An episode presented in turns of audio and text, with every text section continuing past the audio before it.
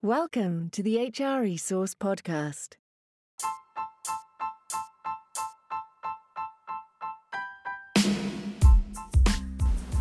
Hello, and welcome to HR Resource. I'm David Lord, and this is the podcast for people in business who care about people in business. Our first series of podcasts will be looking at that topic we can't avoid, although no one wants. Yep, it's COVID 19. No escaping the impact of coronavirus and the effect it's having on businesses across every sector. Today's subject and point of focus is furlough.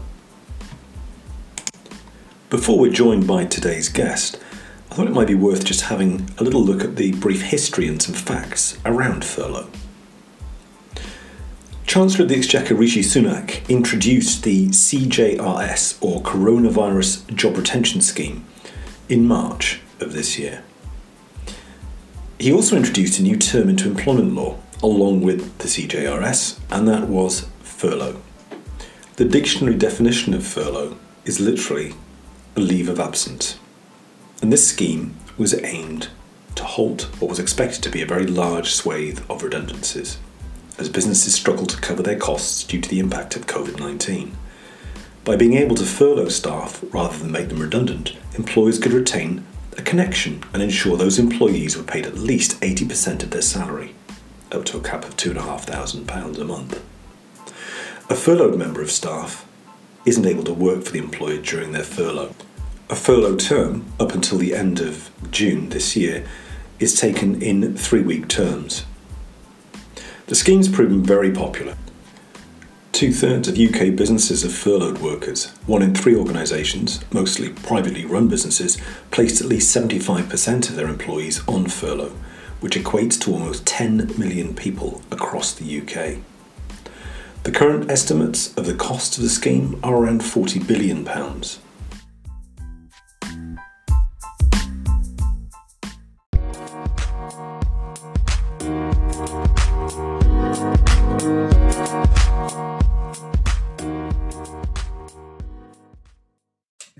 I'm joined on the HR Resource podcast by the head of one of the largest litigation teams in Scotland.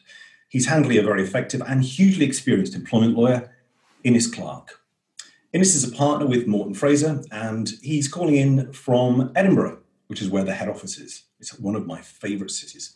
Uh, but I should stress, just in case you're wondering, this particular topic and what we'll be discussing today is common to all jurisdictions across the UK. So, welcome, Innes and thank you for joining me virtually today. Well, thanks very much, David. Delighted to, to be here and get a chance to, to chat about this. Yeah, bring us up to speed with all things furlough. Yep, absolutely, and quite a lot happening still.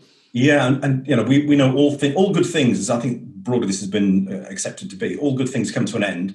Uh, I know you've got news on that timeline, um, but firstly, perhaps could you give me um, a, a, view on your experience with the scheme with perhaps some of your clients? How many have sort of taken the scheme up?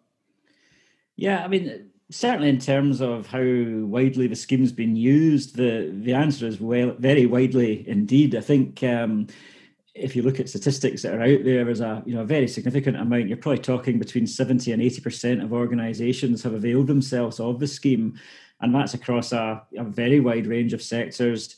It's also from very small organisations uh, up to very large organisations, and, and that's certainly been borne out by what we're seeing on the ground as well. So we've been advising uh, individuals who perhaps only employ one other individual. Uh, we've also been invi- advising you know very large organisations who are having to furlough a, a, significant number of employees. So it's certainly something that employers have availed themselves of, and I think it's certainly something they've seen as a, as a, a lifeline, really, in, in certain respects. Yeah, for sure. And and in terms of the proportion of the, the workforce that have been let go uh, onto put, put onto furlough I should say. Um, what, what's the general view on that?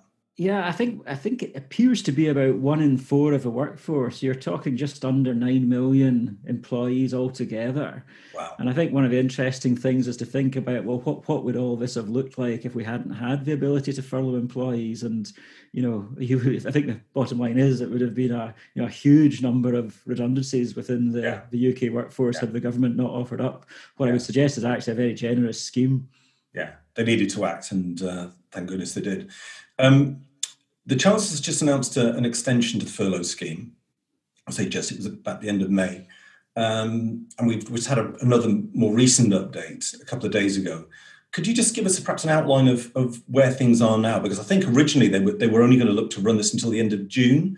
So, so what does it look like now? And from a practical point of view, how's it going to work? Yes, well, quite significant changes uh, post the end of June.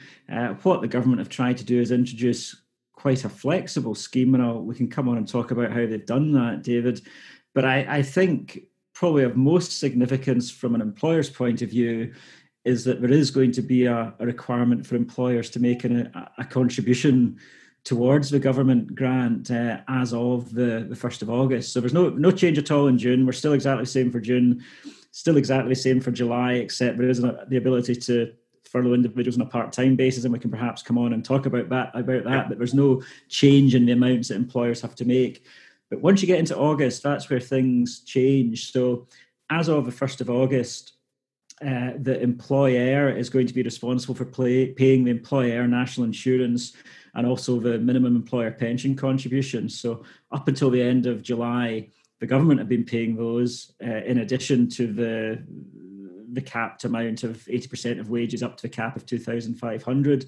Yeah. But as of August, that's going to be a burden on the employer. And we can come on and talk about this, David, but I think this is where we're going to start seeing a bit of a shift in mindset from an employer's point of view about affordability in terms of whether they can continue to, to furlough employees and indeed continue to employ employees. So, first of August is that change, and I, and I would say it's uh, again, it's probably turned out more generous than people were expecting. I think before they announced these changes, the expectation was possibly employers were going to have to contribute 20 or 25% uh, as of you know pretty much with immediate effect from the extension but that's yes. not the case so as i say no change in july august there's going to be the requirement to pay the employer ni and the pension contributions to the minimum level in september though a, a more significant change so as well as the requirement to pay the employer ni and the employer minimum pension contributions there's also going to be an obligation on the employer to pay 10% of wages. So the government will pay the 70% of wages. The employee employer will pay 10% of wages. So that gets you to your 80% of wages altogether, subject to the two and a half thousand pound cap. Okay. And then from the 1st of October, a further change so that the government will pay 60% of wages up to the two and a half thousand pound cap with the employer having to pay 20% of, of wages at that point. So they're tapering this in to, to give the business an opportunity to start getting used to this. Yeah, exactly. Exactly. Situation.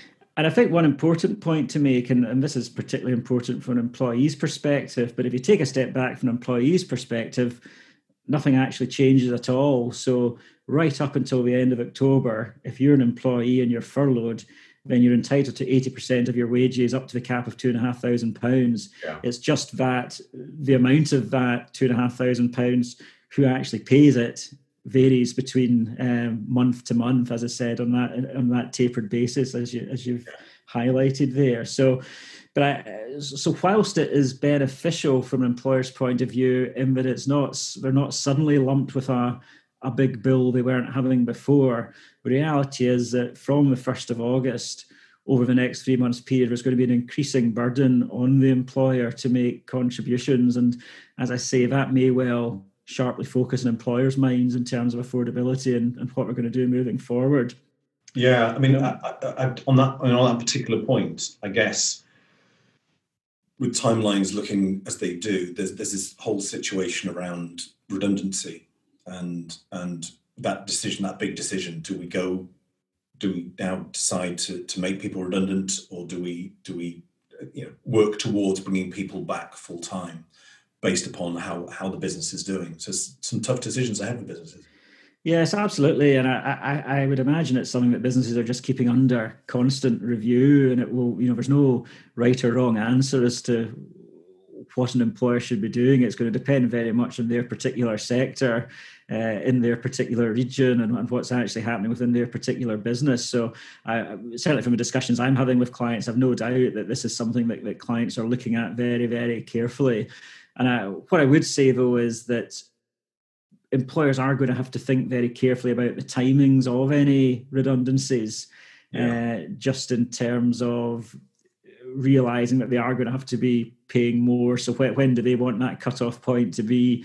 If they are going to have to go f- from redundancies, when do they want the termination date to be in terms of trying to save as much as they possibly can do? Yeah. I mean, we um, were, I was going to come on to this a bit later on. We, we sort of hit on the redundancy bit, so if you don't mind, I'll I'll, I'll drill into this uh, just a bit further because obviously some of the things that I'm aware of in very broad terms in terms of running a business is that, is that if you're going through a redundancy process, you, have got consultation periods. So yes. and that that depends on numbers, but I can't I can't get my head around just remembering what what the numbers are and what the timescales are because that, that that's obviously going to play a part, isn't it? Yes, absolutely. And the the key cutoff point is where where an employer is making 20 or more redundancies ah, yes. in a 90 day period in one establishment. So let, us start with a scenario though where there's there's fewer than 20, so there's 19 or, or less redundancies. And in those circumstances, there's no actual statutory consultation period, but what an employer does need to make sure is that they do adequate consultation because if they don't, then they run the risk of an unfair dismissal claim, and a yeah. claim could be found to be unfair because there's not been adequate consultation. Yeah. And I think there possibly is a change in mindset required for certain employers because I suspect there's quite a lot of employers out there thinking, right, I've got people furloughed. Um, I'm now going to have to make them redundant and they think the next step is just to go ahead and issue a letter of redundancy yeah. to the people on furlough, whereas that is not going to do it, and that would result in a, an unfair dismissal, at least procedurally. So it is very important that the proper redundancy process is followed, and absolutely central to that process is employers going into a period of consultation with the employees with a, an open mind as to, to what the options might be to avoid redundancies, absolutely. even if the employer does think it's very likely uh, that there are going to have to be redundancies. There's always something that can come out of the bag that hadn't been thought about, and the consultation process is central to that. As I say, there's no statutory period of time, but I would say if you're looking at uh, redundancies where there's fewer than 20 employees, so 1 to 19, I think you're looking at somewhere between at least 10 to 14 days consultation, but it will very much depend on the circumstances, David. So if you're talking at the lower end of that scale, you probably could do it quite comfortably in a 10 day period. But if you've got uh, 18, 19 people you're proposing to make redundancies, plus you've got a broader workforce as well, when you might very well need, uh, I've said 10 to 14 days, you might very well need more than that. So it will depend very much on the circumstances. It will depend very much on, on on what the particular situation in the, the business actually is. But what is critical there is employers are mindful of the need to consult and that build that into any timeframes they're thinking about. And, and the classic, it will be considered to be what, what was reasonable given. Yeah, absolutely. Reasonableness is, is very much at the, the heart of all of this. So that that's sort of a first scenario where there's fewer than 20. The next scenario is where you've got between 20 and 99 redundant. So, so an employer is proposing to make between 20 and 99 employees. So you've got redundant. a decent sized, decent sized SME now, but, but yeah, exactly, exactly. And again, that's within a 90 day period. And again, it's within one establishment. And in those circumstances, you've got a statutory consultation period of 30 days. And that's got right. to be with trade union reps if the trade union is recognised. Uh, or if there's no trade union, it's got to be with elected employee reps.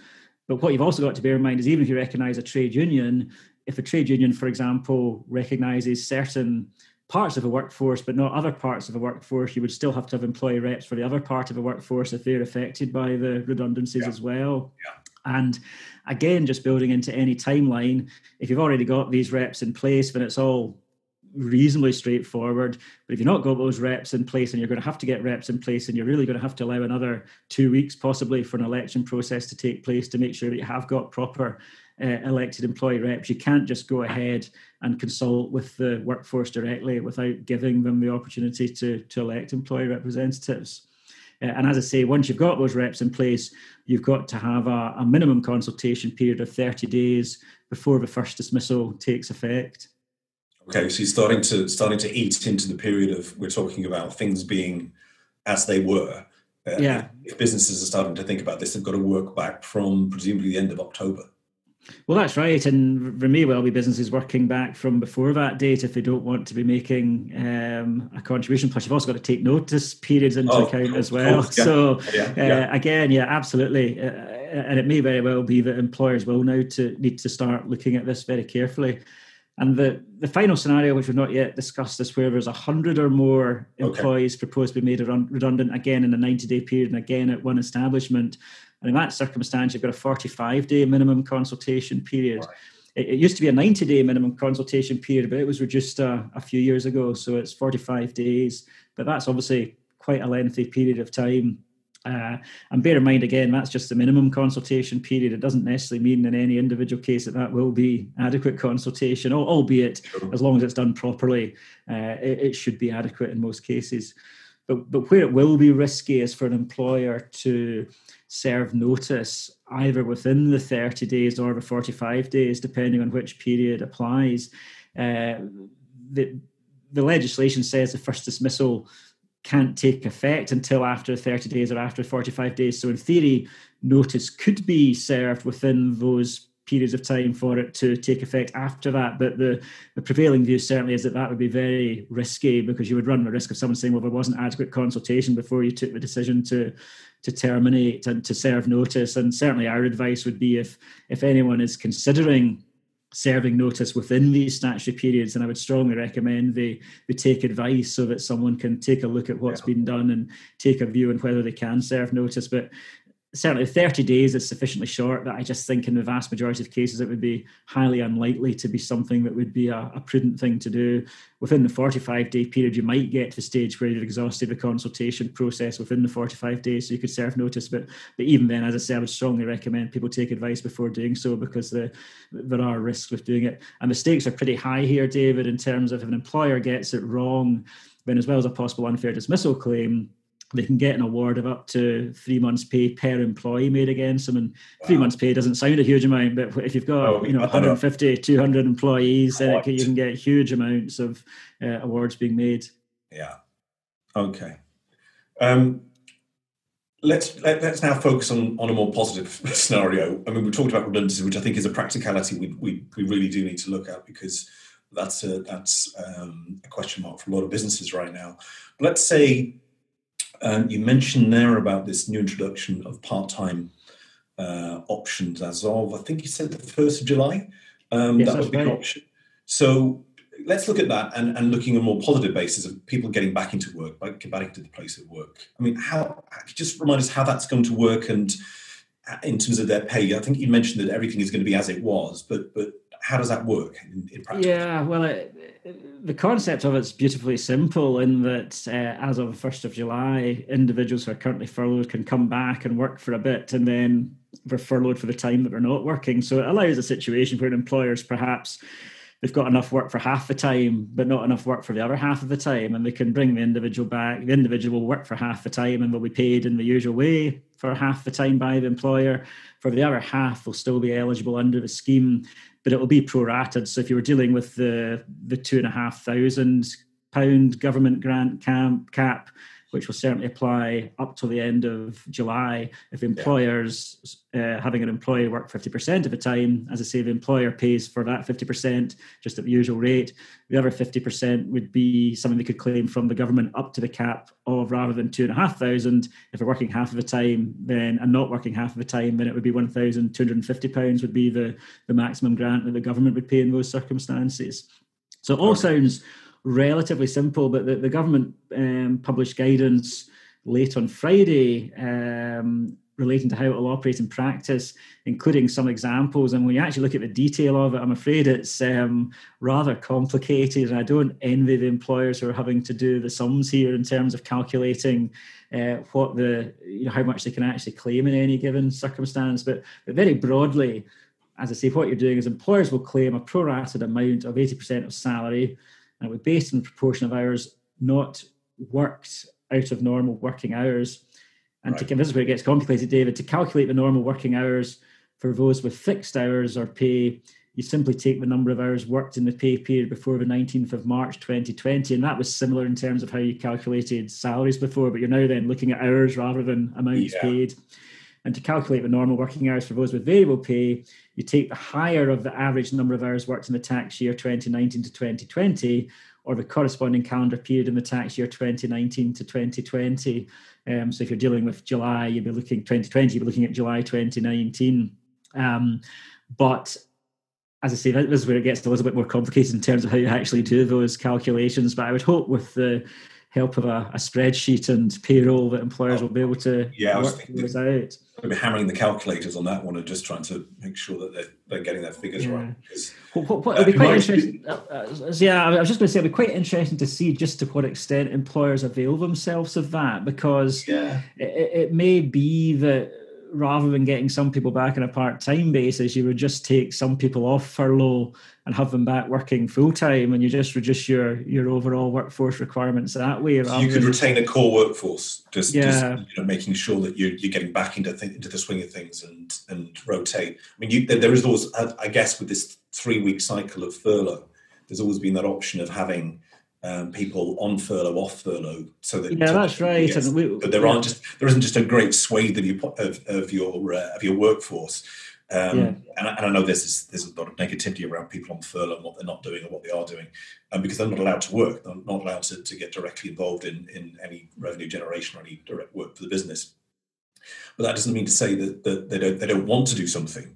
Mm-hmm. Um, but nevertheless, those people who are in work are going to think, well, they're at a holiday. You know, they've had a, a great long holiday. When other people who are who are, who are on that holiday are starting to think, do I have a job when I get back? Because they're the favoured ones who are in work. There's this real conflict, I think, now within a workforce, which might have been quite uniform, but I think is a struggle. I, mean, I know that's yeah. part of your remit in this, but no, absolutely. But I, I think that could, cause, raise, that could cause disputes. Yeah, but, very much so, and I think employers need to be very mindful of that. And it, it also raises quite an interesting point, David, about the just going back to redundancies for a moment, is that employers who have furloughed some people and not furloughed others, they, they can't assume that it's necessarily going to be the furloughed people that will be made redundant. You've still got to look at issues of redundancy pool, etc., which may well involve a combination of people who have been working throughout and some people who have been off. But that'll be done in a very much on a, a job specific basis rather than just looking at yeah. who's been furloughed, who's not been furloughed. So that, that's important. The other point you touched on there, David, was the the three week minimum requirement, and it's maybe worth just highlighting that from the 1st of July, that three week minimum doesn't apply anymore. So, as of the 1st of July, you can furlough someone for uh, for any length of time. This is assuming they've already been furloughed because there was. Oh, a, okay. I think we're going to come on and talk about this, but there there is a cut off point in that people had to have been furloughed by the the 10th of June, so that there was a three week period period of furlough leading up to the 30th of June. So, if so it's not possible to furlough any new people from now. You know, or yeah, but, last Wednesday when it was on the tenth. So that that, yeah, that was the cutoff point. Yeah, exactly. Subject to certain fam- people who were on family friendly leave, and we can maybe come on and talk about that in a moment. Okay. But other than that, yeah, that's right. So you could only furlough someone uh, from the first of July, either who's already on furlough or who has already been furloughed. And just one other point, David, in relation to the the post 1 July changes that employers need to be aware about is that uh, from July onwards, the most that an employer can claim for is the maximum number of employees they've claimed for in a previous claim period. So, what does that mean? What that means is, let's say in March you've claimed for 10 employees on furlough, uh, in April 15, and then in uh, May 10, the most you can claim for moving forward in any claim period is the maximum number you've furloughed. So that was the 15 that I talked about. So most you can claim for is the, the 15. And where that could potentially, where that potentially is going to have an issue is people who have rotated employees. So they might have had 35 people furloughed in yeah. April and then a different 35 in May as they rotated them. So they've actually furloughed 70 employees, but the most they could claim for in any claim period would be 35. So they'll have to think about how they deal with that moving forward if they were That's planning really part-time I, I don't think I've seen any of that in, in any of the articles or any of the other information that I've seen. Yeah, really interesting point. Yeah, it's not something that's been focused on by the, the press. HR Resource with David Lord and guests. They love talking about people. but in a good way. When we're thinking about this return, do you do you have any any feel for for I suppose from some of the clients you're talking to at the moment about when when's a good time to be really starting to get people back to work, or is the government leading that timeline for us with these the end of October? Yeah, certainly in terms of people returning to to work. It again it will depend very much on the, the sector. It will depend very much on the, the individual workplace as to what's going on. So for example i'm aware obviously the position slightly different in scotland and england in terms of the speed at which the governments are uh, loosening the restrictions but i gather in in england the, the shops have reopened today. Is that right? That's right. Yep shutters are up so from that point of view, if you've got employees in that sector, then obviously you'll now be looking at presumably returning individuals to work so that they can they can do their job. So I think again it is something which employers have been keeping under review throughout in terms of when we're returning people to work. Certainly, I think the the overriding criteria will number one be simply is, is, there is there sufficient work for someone to do to come back, and if there is, then you know, there's no reason why employers wouldn't wouldn't get them back. And the new scheme allows the flexibility to get people back on a part time basis. I think the the actual government scheme and the fact that it's coming to an end at the end of October even now because of a staggering that's going to take place because of the need to consult because of the need to serve notice i think employers will be thinking now well okay what does that look like for me is it yeah. going to be a situation where I'm going to get people back to work, even though there might not be enough people to enough work for them to do at this stage. And the reason you might do that is because you can see light at the end of a tunnel. You don't want the cost of laying off people, and you don't then want the the cost of recruitment when things turn up and you, you've let half your workforce go or a proportion of your workforce go. So there's all that sort of thing that people need to need to consider, um, and that maybe just sort of leads us on to to talking a little a bit about things that employers need to or should be thinking about if they are trying to avoid redundancies. Yeah, good point. Uh, because certainly, when you're dealing with one of the purposes of consultation, one of the key purposes of consultation is to consider ways to avoid the, the redundancy. Yeah. Uh, and that is the kind of thing that employers need to be thinking about. And certainly, in in normal times, the sort of things people would be thinking about to avoid redundancies would be, for example, is there other work that the person could do? I think in this sort of situation, when we're looking at very significant redundancies, it's less likely there's going to be a vacancy elsewhere in the organisation that someone yeah. can be shifted into. But equally, there might be in certain cases. So that's the sort of easy way that you would look at it. The tougher decisions that might have to be taken are whether people are willing to agree to uh, salary cuts rather than face redundancies. Uh, that might be coupled with um, pro rata reductions in hours as well. So you take a salary cut, but you're only working four days a week rather than five yeah. days a week. So that'd be another possibility. Other things which I, I think might become quite prevalent depending on the sector is the possibility of employees remaining on furlough beyond the 31st of October. And obviously, the government help will end as of the 31st of October. That's an absolute. So there's yeah. not going to be any government help but it would still be possible for employers to agree with employees that they'll remain on furlough. They won't get, you know, potentially they might agree they're not going to pay them anything, or they might agree a, you know, greatly reduced pay. And again, why would employers do that? Well, they might do it for the reasons I've said, because there's light at the end of a tunnel. They don't need them yeah. just yet, but there is light at the end of a tunnel. They can maintain the workforce without um, having to take the drastic step of redundancies by making these reductions, by having people agreeing to be off work. Uh, hopefully the situation then improves and then they, return to work in due course. So I think we probably I've not been asked to advise on that yet, but we're still a bit away from the end of October, and I, I strongly suspect there'll be some employers at least will will look at that as a as a possibility. As long as they see it as being a situation where the situation is going to improve. If, if the situation isn't going to improve, then there probably isn't any point in doing that. And you need to just uh, bite the bullet, as it were, and look at redundancies, unfortunately yeah, for, for, for the reason of, of certainty for the business, but also for the employee. In our in our um, not to broadcast green room conversation just before we started in this, uh, I think you, touched on some research you'd be looking at with um, people management, um, and about and it's a, about the question of redundancy and whether the schemes actually work to save jobs or whether it's it's created um, a deferral uh, or, or, set up a, a situation of deferral for the redundancy decision. Can you recall that? That, that yeah, no, that, was quite, that, that, that was really interesting. Yeah, some quite interesting stats flowing from this people management survey. So, firstly, over half of respondents I think it was 500 people they surveyed, David. It was okay. 500 organisations. It was that sort of scale.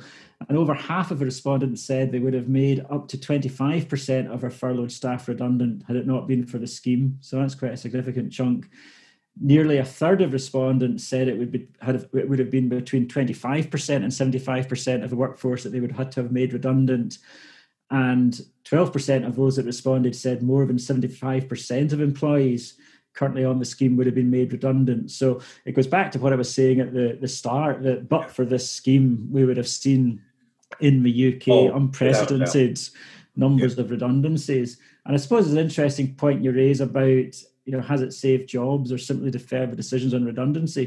And I think the answer to that is both. It undoubtedly will have saved jobs because there will be people who, come the end of October, hopefully the economy's improved a bit, um, between now and then are taken back off furlough and returned to their job, whereby in a situation of no furlough scheme, they would have been made redundant because the employer would have had little choice but to do that. For others, yes, it probably has deferred the, the decision to make redundancies, and people will end up being made redundant.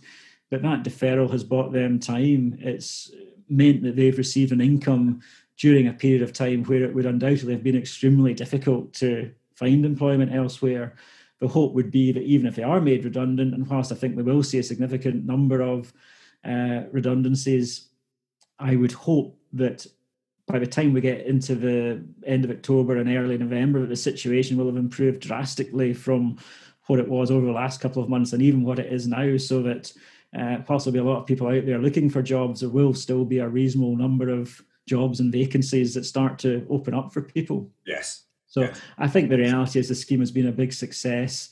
Uh, it, it, has provided a, a, valuable safety net, which had we not had, we would already be looking at you know redundancies in the millions. I'm quite certain of that. Carnage for sure. Carnage for sure. Do you think we can expect many more changes to come from from uh, Sunak?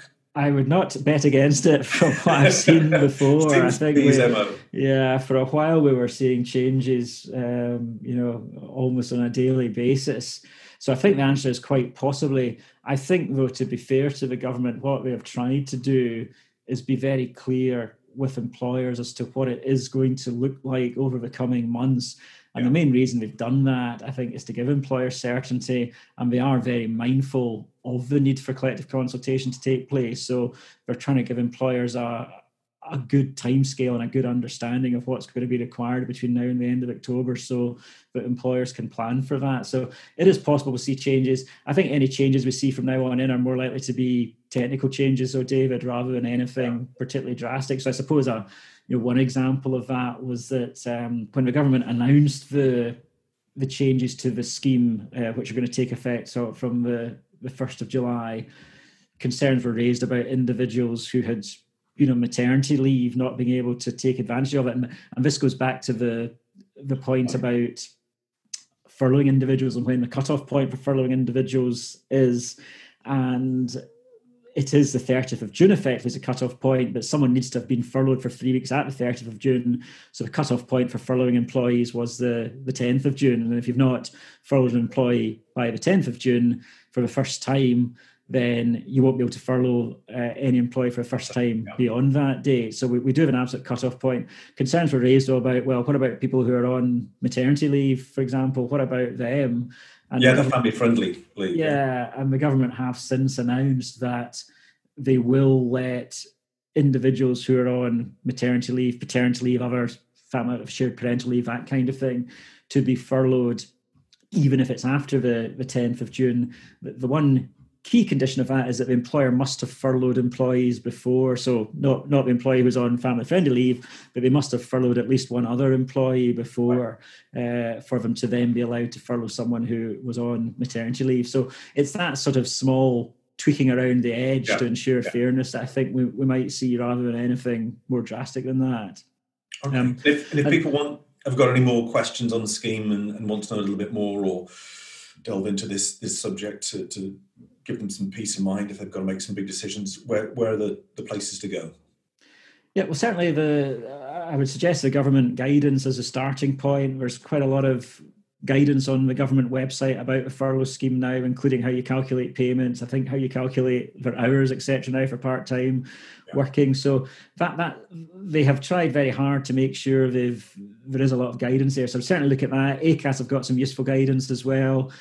Um, I think for particular circumstances, if employers are struggling with it, then they, they should undoubtedly take legal advice for the, reasons you highlighted before. There are, particularly when you move into redundancies, there are risks of claims being made.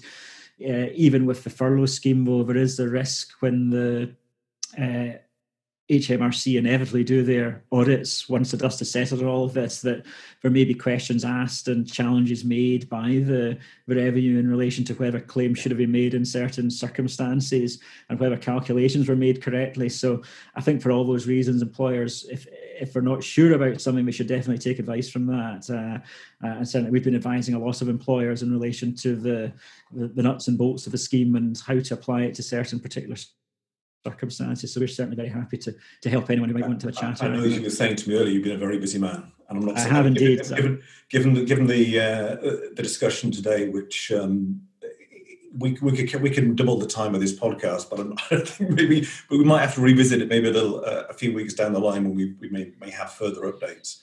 But it's yeah, been, absolutely. It's been Innes.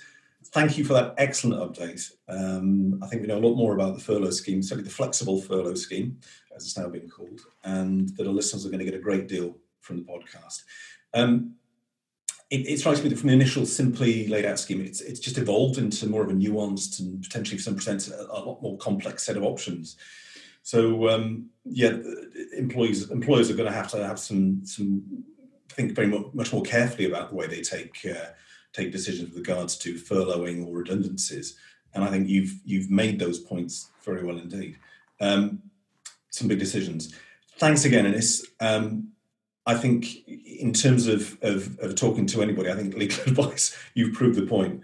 Um, it's a safe bet to come back and talk to somebody who actually understands this as you do and, and other professionals who are able to support SMEs at this time because mistakes could be very, very costly. Yeah, absolutely. No, well, thank you very much, David. Delighted to have been able to, to speak to you this morning. Okay. And, and I remember at the beginning of my introduction to this podcast, um, if you become a member of HR Resource Community, you'll be regularly uh, virtually bumping elbows with experts like Innes, um, and essentially uh, you'll be able to access podcast show notes with links to supporting information. So that's a real bonus for you if you if you become a member. Thanks again, Innes. We're looking forward to catching up with you again very soon. Thank you. Find out more and join our growing business community by visiting hresource.co.uk.